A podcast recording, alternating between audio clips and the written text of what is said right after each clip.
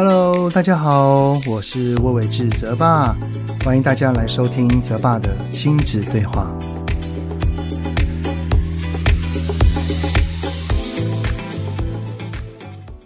Hello，你们好，欢迎收听泽爸的亲子对话，我是亲职教育讲师魏伟志泽爸。哇哦，这一集哦，呃，有一种很清新的感觉哦，因为这是第一百集后的第一集。有一种算是往下一个里程碑迈进的感觉哦。那么在上个礼拜啊，有上班的你们会不会觉得很累啊？哦，因为要上六天的班。不过呢，先苦后乐，接下来等着我们的就是从这个礼拜六到下个礼拜三的五天连假。哇哦，想到放假就很开心哈，很令人期待。然后呢，上个礼拜六的补班补课日哈，我也有一场。演讲的工作，原本以为到场的家长会蛮少的，但是却很意外的，也有将近二十多位到场，而且啊，听说有不少都是特地请假来的哦，哇，真的相当的感动。那这几年呢，我在台湾各地东奔西跑的演讲哦，我发现到其实家里是双薪家庭的，其实还蛮多的哦。那么当爸爸妈妈要去上班，孩子如果是幼儿园或者是小学的话，他们上课到中午或者是到下午四点钟，那接下来怎么办呢？爸爸妈妈爸爸妈妈不能来接啊，不外乎后就是留学校安心班，不然呢就是请长辈来帮忙接送跟照顾了。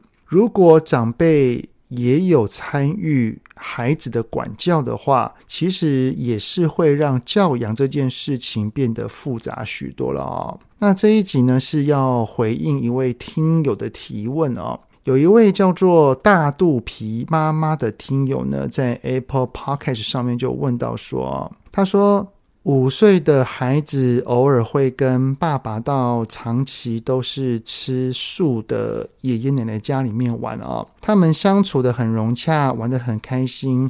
但是呢，当孩子回到自己家里面后呢，就会开始在吃饭时会说不要吃肉，不喜欢吃肉，吃肉不好等等的。从老公的口中得知，爷爷奶奶呢会问孩子有没有吃肉啊？孩子哈可能知道说，如果回答没有，爷爷奶奶是会开心的，然后就会跟爷爷奶奶说我没有吃肉。老公觉得这是他的生存意识啦。那会去迎合长辈的喜好，不是什么特别的问题。但是身负孩子饮食的妈妈就会觉得有一点困扰。那曾经有用那个均衡饮食、饮食习惯不决定一个人的好坏哈，这些面向去切入，希望孩子可以有一点改变，就是可以吃肉。但是孩子依然需要明确的说法才能幸福，让妈妈觉得心累。所以呢，想要请教泽爸有什么好的建议？另外呢，老公也束手无策，觉得无法从长辈那边去做改变，所以想要看看还有什么别的方法之类的。好，所以呢，这一集的主题我们就来聊一聊，当长辈的观点影响到了孩子的行为，那该怎么办呢？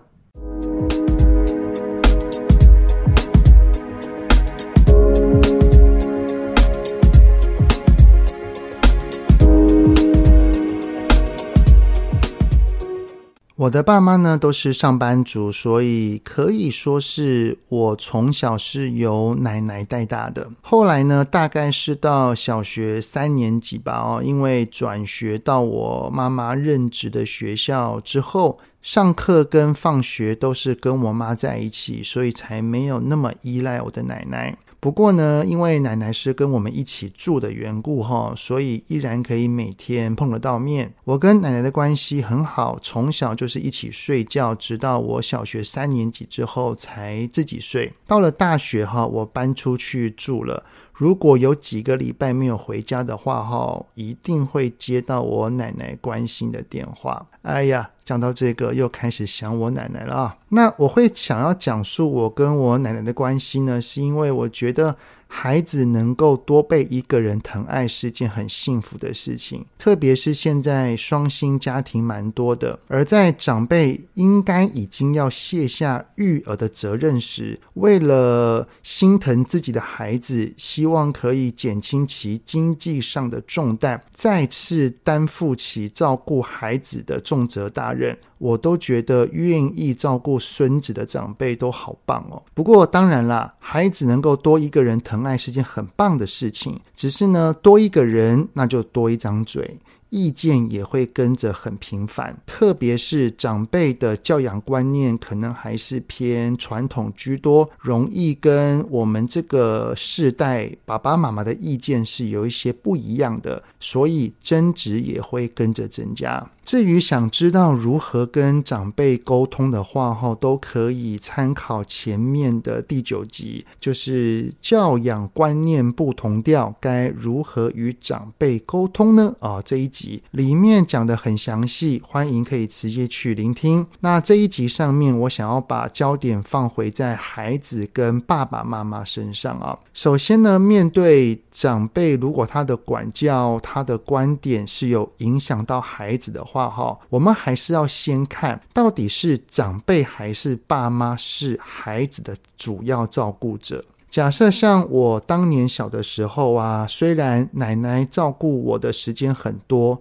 但是当我的爸妈晚上下班回来了之后，他还是会看我的功课，对于我跟我哥的事情依然是会管教。然后假日的时候，我跟我爸妈的相处时间也是很多的。那么我的爸妈依然就是我的主要照顾者。只是呢，当爸爸妈妈是假日才能碰到面的假日父母，或者是几个月才能见一次的候鸟父母，甚至是每天只有接孩子回家睡觉，其他时间只要放学了就是跟长辈在一起的话，那么长辈就可能算是孩子的主要照顾者喽。基本上哈，孩子会跟主要照顾者建立起亲密的依附关系，然后在这个依附关系底下，所有的互动跟管教的过程当中，都会形成孩子的价值观以及如何看待外界的观点。所以啊，当长辈是孩子的主要照顾者时，孩子的一切行为跟观点哦。多多少少肯定都是会受到长辈的影响的，所以如果有发生类似的事情，长辈又是孩子的主要照顾者，那么这就是很正常的。只要长辈的观点对于孩子的健康安全都是没有担忧的，都是无虑的。我觉得那就放手让长辈去管教吧，毕竟爸爸妈妈跟孩子的相处时间没有很多，只要是无害的、不影响人的就好。所以如果是如此的话，哈，爸爸妈妈可能是需要尊重长辈的管教方式哦，而不是用远端遥控的形式来告诉孩子你要怎么教，你要怎么做，在那边下指导棋。如果真的有一些不同的意见的话，哈，还是要回归到沟通这条路上会比较恰当啦。至于回到今天的提问主题，哈，也就是倘若爸爸妈妈才是孩子的主要照顾者，但是呢，因为有一些频繁的交流跟相处，孩子的行为却有受到长辈的一些观点的影响，那怎么办呢？啊？我觉得第一步还是要看孩子的年龄啦。假设孩子的年纪已经大到拥有足够的判断能力了，相信长辈也是不会害他的啦。我们就放手相信了。况且，当孩子越大，他的身旁除了有同才之外，还有一个他愿意听得进去的长辈角色，我觉得这都是好处大于不好哦。再来呢，倘若孩子还小，正像一个海绵一般，哈，不断地吸收所有大人教他的事情。倘若是我们觉得需要沟通的，那当然没有问题，就还是跟长辈沟通看看。只是呢，如果像这位听友所说的，长辈是无法改变的，老公也束手无策的话，其实我们应该回到最根本的事情，也就是孩子的身上。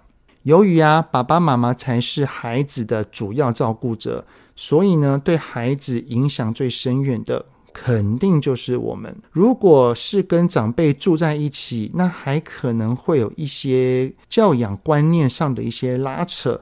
不过呢，如果是偶尔才去探望的长辈，相信对孩子的影响相比是远不及我们这些身为爸妈的。所以我会做的哈，一定是会先理解孩子会受到影响的原因。那我们就以这位听友的例子来当做举例好了哈。也就是说，当听到孩子在吃饭时说“我不要吃肉，不喜欢吃肉，吃肉不好”。我接着就会好奇地反问几个问题，哈，像是，所以孩子啊，你现在觉得肉不好吃了是吗？你之前是会吃的呀，那可以告诉爸爸是什么原因你开始不喜欢吃肉了呢？孩子啊，你刚刚说吃肉不好，是你自己觉得呢，还是听阿公说的啊？如果你从现在开始不吃肉的话，你会觉得有点可惜吗？你会有一些怀念吃肉的味道吗？那如果你不吃肉的话，但是爸爸会吃哦，所以啊，当爸爸吃的话，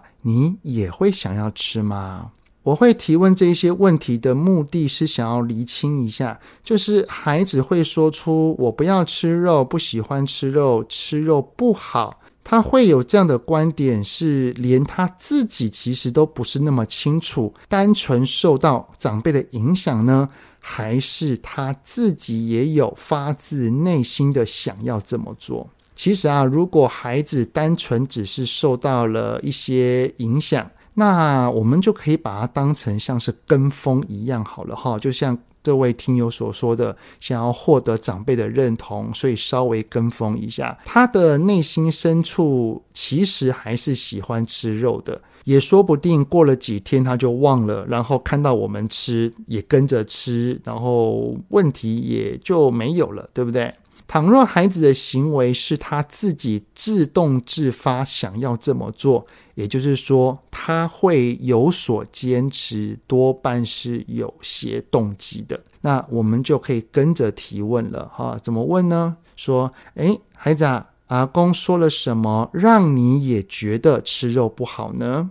阿公跟你讲的哪一些观点你是认同的呢？所以啊，那你自己觉得吃肉的影响是什么啊？如果有很多人都跟你还有阿公阿妈一样不吃肉的话，对于其他人有什么正面的影响呢？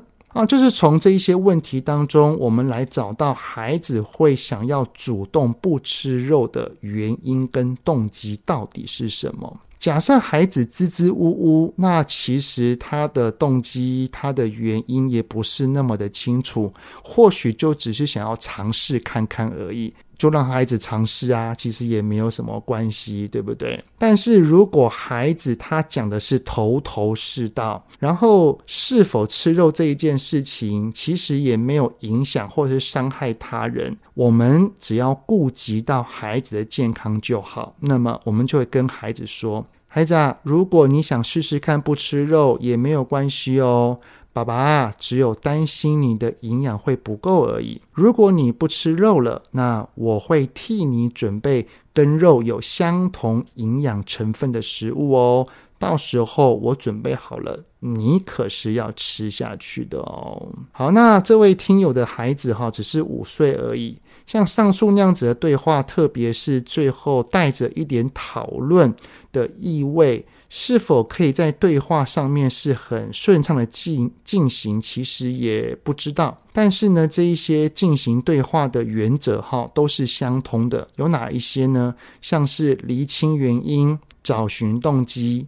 讨论共识，其实哈，只要饮食不影响到他的成长或发育，那其实也没有太大的关系呀。我们就让孩子试一试也无妨。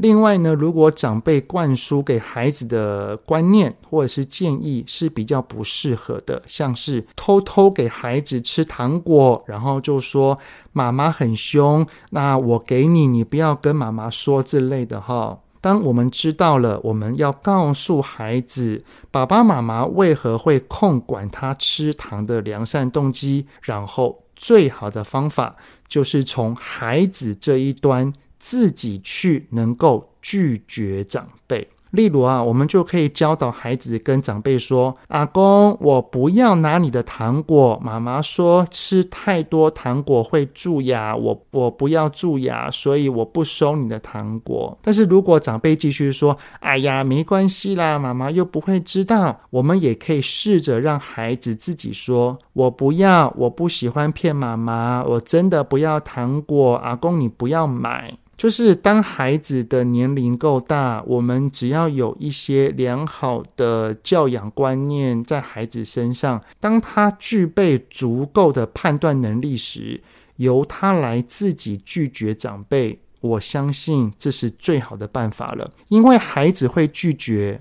我们跟长辈的沟通，他不改变，他无法给予，孩子不收，那其实就是一个最两全其美的方法了啊，对不对？好的，那今天的节目就先到这边。最后呢，来一点鸡汤时间。有一位听友叫做 V A G I C L U，他有留言鼓励泽爸说：“哈，他说感谢泽爸的 Podcast。”真的很安慰到妈妈，像是第九十七集听完了，真的获得很大的力量。哇，很感谢你的聆听哦，真的很开心。呃，我的 podcast 能够带给你们正向的能量跟心灵上的疗愈。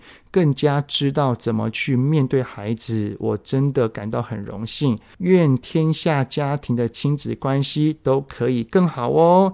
那有任何想听的内容，都欢迎在 Apple Podcast 底下先五星按个赞，然后再留言告诉我哦。泽爸的亲子对话，我们下次再见喽，拜拜。